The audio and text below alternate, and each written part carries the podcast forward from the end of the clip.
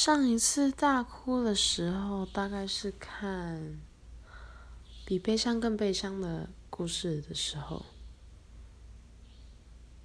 那时候我要去看之前，我还跟朋友信誓旦旦的说，我是一个哭点很高的人，根本就不会哭。结果没想到看了两次，都是哭了一把鼻涕一把眼泪，而且眼泪像水龙头一样，就是根本关不起来的那一种。然后呢，还哭到啜泣，啜泣到旁边的人一直看我。